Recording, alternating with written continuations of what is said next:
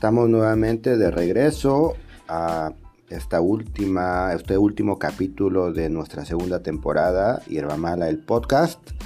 Eh, Paul, bueno, ya hicimos eh, el análisis, la revisión, la crítica de dos temas. Eh, la primera, la marcha de, que convoca el gobernador Barbosa el domingo anterior.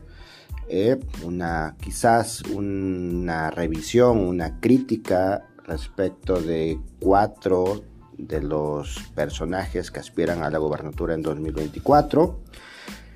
Y bueno, el tercer punto que me gustaría desarrollar, Paul, es eh, aquello que ya habíamos, mm, no predicho, porque tampoco es tan apocalíptico, pero sí de alguna manera eh, advertido durante los últimos tres años, Paul. Eh, durante los últimos eh, tres años en donde pues hemos ejercido una crítica muy puntual, muy cruda respecto de uno de los últimos, si no es que es el último, eh, no sé si llamarlo movimiento a estas alturas, yo creo que no lo es ya, pero sí eh, de alguna manera el último personaje político con su corriente de pensamiento, si es que puede llamársele también así, que pues mantenía un casicazgo en el municipio.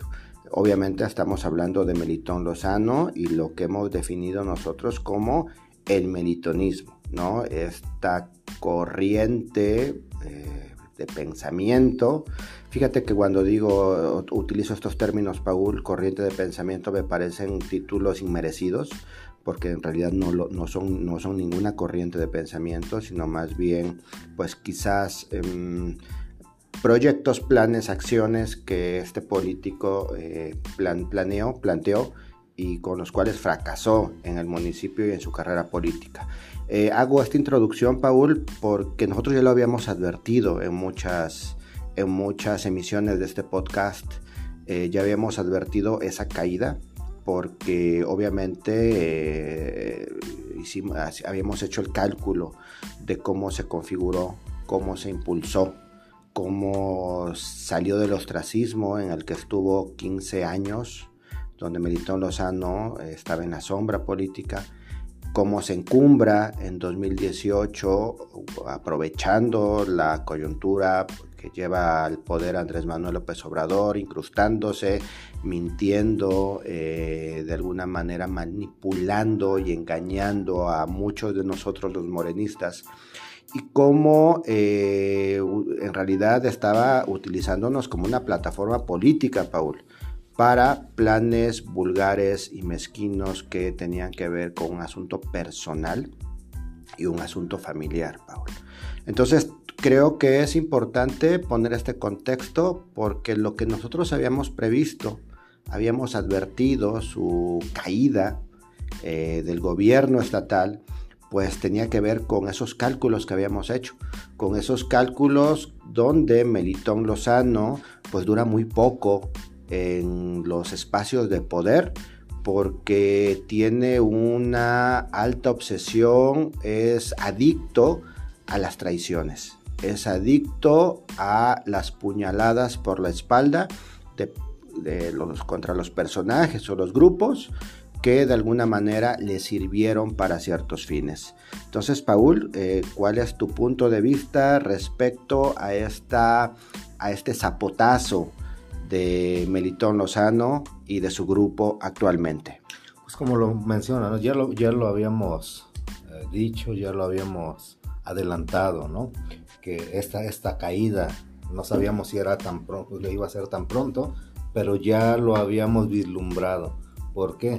Porque son un grupo de farsantes, falsarios de la política, eh, no tienen una ideología como tal, una corriente de pensamiento como lo mencionaste, simple y sencillamente tienen una forma de, planear, de planear hacer planes personales, ya ni grupales podemos decir, porque conocimos que su único proyecto es el proyecto familiar para ellos, utilizan, utilizan a personajes también eh, los que lo siguen aún, los que lo siguen porque los beneficiaron, ellos lo único que ven es su mediocridad, dentro de su mediocridad, que para todas estas gentes que los han seguido tan pequeños, que como no tienen la capacidad de, desempeñarse como profesionistas, como comerciantes o lo que se dedicaran anteriormente, pues tienen que, que, arrastrarse ante, se tuvieron que arrastrar ante el entonces secretario, ahora fracasado, ¿no? Y caído, venido de menos a, peor.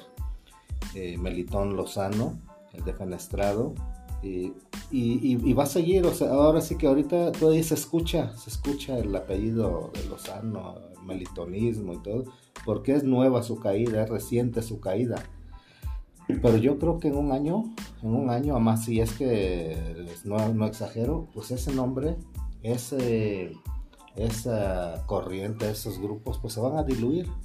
Ya se están diluyendo, diluyendo. En el olvido.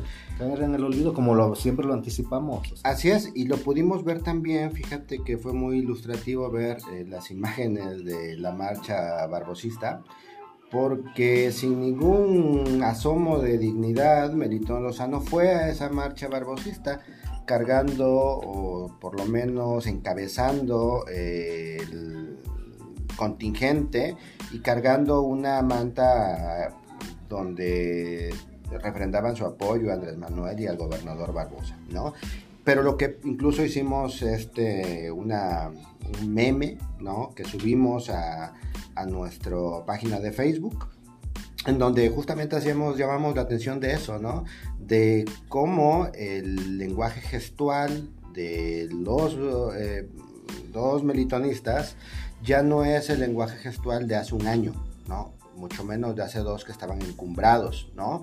Entonces es un lenguaje corporal de pesar, un lenguaje gestual de pena, ¿no? Se ven muy maltrechos, se ven tristes, se ven derrotados, ¿no? Ya no es esta actitud soberbia que tenían contra todos aquellos pues que los criticábamos, que no éramos gente de su confianza, ¿no? Entonces, eh, lo que se vio de este reducido grupo, donde, ojo, ya no están los regidores detergentes, ¿eh? Ojo con eso porque me parece que los regidores insurgentes ya valieron, ¿no? Y ya valieron porque si tú revisas redes sociales, vas a poder ver que sus últimas apariciones o declaraciones de los regidores insurgentes, hoy según autonombrados regidores de Moreno y Zúcar, fueron, fue la última aparición de hace dos meses, es decir, sus redes sociales están desactivadas en ese sentido. Y pues eh, tú puedes ver que actualmente la presidenta municipal Irene Olea, pues al parecer ya los eh, doblegó porque aparecen en actos públicos ya de ella, ya como muy mansitos, con unas caras ya totalmente de, sumisión, ¿no? De, sometimiento, en donde ya no tienen esa actitud soberbia de melitonistas, ¿no? De melitonistas que beneficiaban, pues en ese entonces, al secretario de Educación, hoy un don nadie. Así es. Eh, Melitón Lozano, un traidor, eh, una persona, una figura que se ha destacado por eso, que a sus más, más cercanos eh, que lo han apoyado eh, desde, desde anteriormente, que siempre acusó, a todo el mundo acusa, cuando no le siguen su juego, los acusa de traidores. No, ahora, ahora ya demostraron lo, lo ladinos que son lo ladino, que es esa, sus genes que traen de por sí ya eh, ese tipo de, de, personajes, que no, no, no, se, no se esperaba otra cosa más que su derrumbe, su caída y su entierro. Ahorita estamos mirando ya su entierro. Y como dicen los regidores insurgentes, que ya está aparece apodo, y pues sí, nunca tuvieron, nunca fue genuino su oposición, fue una orden directamente de su patrón, entonces secretario de Educación Pública, en que se lo pusieran a la actual presidenta, ¿no? ¿Todo por qué? Pues por querer seguir sometiendo y dominando como lo hizo durante el del 2018 al 2021 cosa que le salió muy mal, ese, ese plan, plan que, que él se fabricó en sus loqueras, en sus, en sus momentos de borracheras, estaba embriagado, aparte de alcohol, estaba embriagado políticamente y creyó, se creyó el, el todopoderoso. Le salió muy mal su jugada.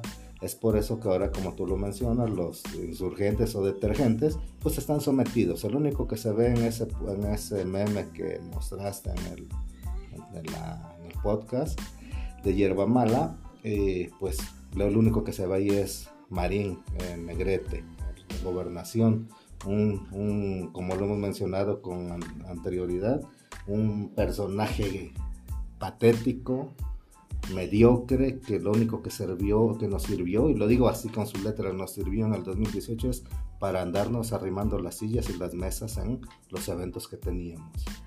Claro, Paul.